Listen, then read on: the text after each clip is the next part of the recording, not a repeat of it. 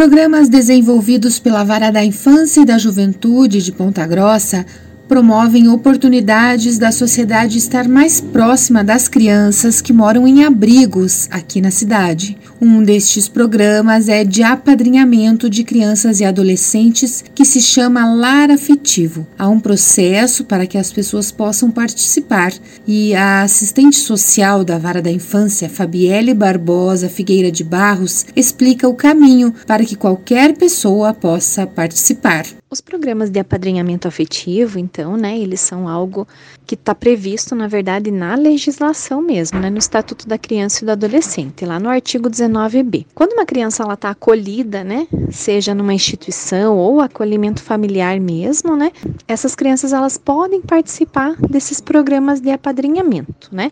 Pela própria legislação, qual é o objetivo desse apadrinhamento? Então, seria proporcionar à criança ou adolescente vínculos externos à instituição para garantir mesmo o direito fundamental da convivência familiar e a convivência comunitária e auxiliar no desenvolvimento integral dessa criança, né? Seja socialmente, é, do ponto de vista cognitivo, do ponto de vista educacional, muitas vezes até financeiro. É justamente proporcionar a convivência familiar e comunitária e colaborar com o desenvolvimento integral da criança e do adolescente que está acolhido, no aspecto social, moral, físico, cognitivo, educacional, enfim, né? É, se tornar uma referência positiva mesmo para as crianças, principalmente na questão aí de afeto acontece, né, de, de muitos entrarem em contato com a gente, mas depois você avaliando bem, né, na verdade o que eles esperavam era uma adoção, ou era o acolhimento familiar. Então, esse primeiro contato, ele tem justamente o objetivo de esclarecer muito bem, né, delimitar o que é adoção, o que é acolhimento familiar e o que é o apadrinhamento afetivo. Depois disso, eles tendo certeza, eles vão passar por uma avaliação social e uma avaliação psicológica também. Estando tudo ok, né, esses relatórios são encaminhados para promotor, encaminhados para juíza, também nos dão esse respaldo, né? Estão aptos, né? Ok, eles já vão ser inseridos ali, né, na nossa listagem de padrinhos. Atualmente são oito padrinhos afetivos credenciados pela Vara da Infância e da Juventude e atuantes no programa aqui em Ponta Grossa, e cerca de 30 crianças participantes. O programa começou em 2008 e passou por várias adaptações, a última delas no período da pandemia. Antes, o apadrinhamento era individual e acontecia de forma presencial, mas desde o ano passado, o contato dos padrinhos com as crianças e adolescentes é online e de forma coletiva. Fabielle fala ainda sobre os resultados do programa, mesmo sendo de forma online nós só temos assim bons resultados mesmo do apadrinhamento, seja quando ele era de forma presencial, quanto agora, né, de forma remota e coletivo, mas ele sempre tem nos dado assim bons resultados, né, no sentido da gente ver que faz toda a diferença na vida da criança e do adolescente que está acolhido. Se nós já estávamos vivendo esse período crítico, imagine uma criança ou um adolescente numa instituição de acolhimento, né, privado muito mais do que a gente. É, o apadrinhamento, né, veio para suprir mesmo assim, né, essa questão, para tentar minimizar esses danos. Nos últimos meses, uma das ações desenvolvidas foi a confecção de cartas dos padrinhos afetivos para afiliados e afiliadas que moram nas instituições. Então, a, a, proposta desse projeto, no sentido mesmo de estimular essas meninas, né, de conhecer quais são os, os planos, né, os sonhos, os projetos de vida delas, e aí esses padrinhos ajudarem na construção também, né, desse projeto de vida, né. O programa Lar Afetivo é direcionado às crianças a partir de 7 anos de idade que têm convivência mais intensa com esses padrinhos. O vínculo entre eles é fortalecido e o padrinho passa a ser referência para a criança. Acompanhando inclusive questões escolares e promovendo passeios, momentos de lazer e atividades diferentes que a instituição não consegue proporcionar. Já o programa Novo Amigo é direcionado a adolescentes para atividades mais esporádicas, em que eles participavam antes da pandemia de atividades externas. E temos até uma, a gente né, brinca que é uma aprendiz de madrinha, que é a filhinha de um casal que também, né, ela mesma já fala que ela é madrinha afetiva, ela quis escrever a cartinha também para né, uma das meninas da APAN, então é uma menininha também bem envolvida aí com todas essas atividades. A analista de sistemas Tatiana Severo Paschini ficou sabendo do programa através de um colega e logo envolveu o esposo e a filha no programa de apadrinhamento. Apesar de ser online, está sendo uma experiência ótima, assim, incrível. Aqui a gente participa em família, é eu, meu esposo e a minha filha de seis anos. Então a gente tem quinzenal ou semanal os encontros online com as instituições. A gente procura sempre fazer atividades como a gente fez um bingo, fez entrega de pizza, fizemos brincadeira com mágico, fizemos gincanas. E então a minha filha também participava das brincadeiras e fez amizade com as crianças. Agora a gente tem participado de uma atividade que é a troca de cartas. Então, assim, não desmerece né, por ser online, porque eu considero assim que já fazem parte da nossa rotina, ter essa interação com eles e, e se corresponder, saber um pouco, né, e, e ter essa convivência sim com com crianças que têm, eles têm tudo dentro da instituição, né? Tudo de material. O que falta para eles é o afeto, o carinho, né? E isso é o que todos nós temos de sobra, né? Eu acho super importante e, e, eu gostaria muito que tivesse mais pessoas participando, porque a gente vê a alegria deles no olhar, sabe? De ter alguém perguntando como eles estão, como foi o dia, como que tá indo na escola, esse interesse na vida deles é, é muito gratificante. Você ver a pessoa feliz em você simplesmente perguntar como ela está. Ela começou no ano passado, já no formato remoto, e não vê a hora de poder conviver pessoalmente com as crianças que a família tem interagido de forma online.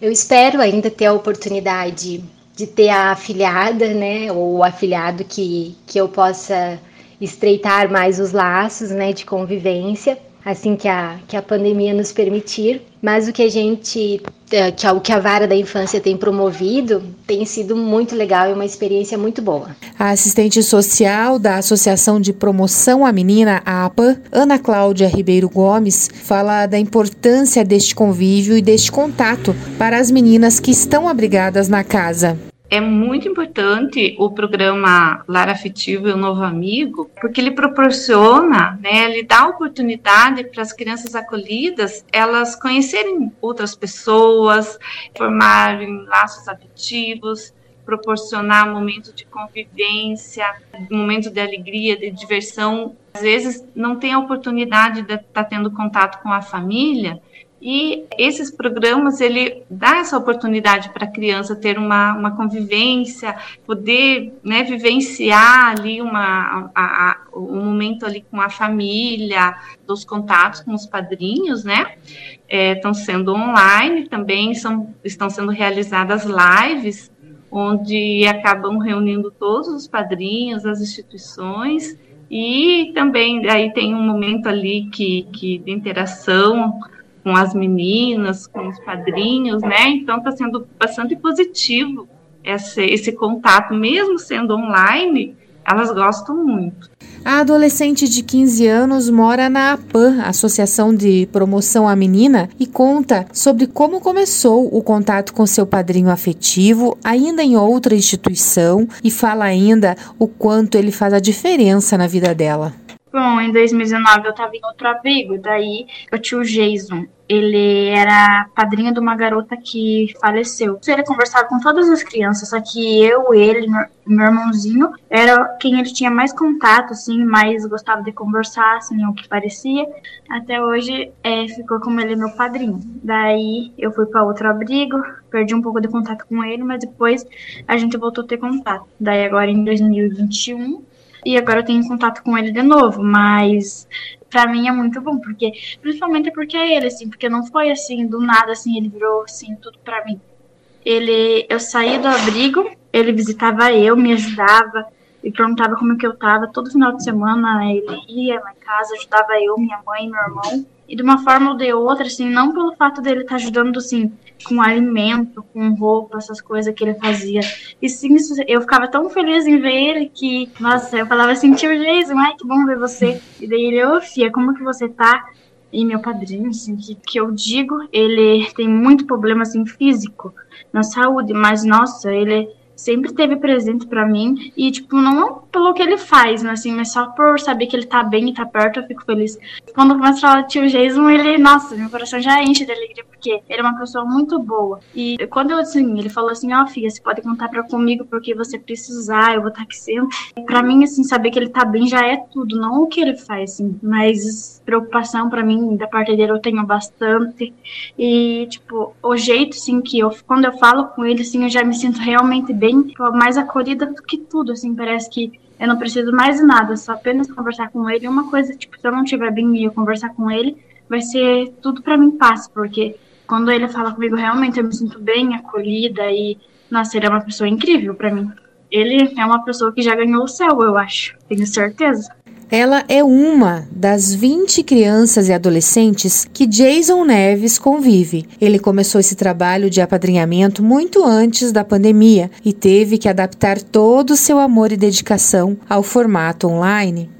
É eu comecei com padrinhos da pandemia, né? Depois com a história o Renan levando para corrida e eu já ajudava as instituições. E daí, como eu frequentava bastante mais até o Francis Clara, eu fui me pegando muito nas crianças. Teve um, um Natal que eu até entrei com um pedido para levar todas as crianças para minha casa, porque eles não tinham padrinho afetivo para sair no final do ano. E agora sim, hoje eu tenho contato com, ao todo são 20 crianças e adolescentes que já saiu da instituição e estão nas casas, que daí eu vou dando apoio, né? Ajudando no que, no que eu consigo. E, e junto com a, com a vara da infância, a gente faz algumas atividades atividades por vídeo daí com as instituições. Ano passado ainda foi, foi bem legal, que no final do ano ainda conseguimos fazer, eu tinha conseguido até uma, uma pizzaria, tudo dos padrão aí que tá por causa do Covid, para tentar levar tudo eles sair da instituição e não deixar. A gente não permitiu, mas daí nós conseguimos fazer uma, uma reunião que a gente fazia por vídeo, eu e mais alguns padrinhos daí que foram surgindo. Aí saímos até da pizzaria e levar para a instituição para eles e, e, chegar fazendo uma festa, que essas coisinhas simples assim faz muita diferença na vida deles, principalmente atenção. E assim, não tem nem muita palavra para falar da, do contato com eles, porque é emocionante, mas é um amor tão puro que não, não tem como explicar assim, é, é muita pureza. Então eu estou terminando de escrever um livro, vai chamar Pirulito de Maçã, que é contando toda a experiência, a história que eu tive com essas crianças na, nas instituições. Mas é, a experiência é inexplicável, é bom demais, viu?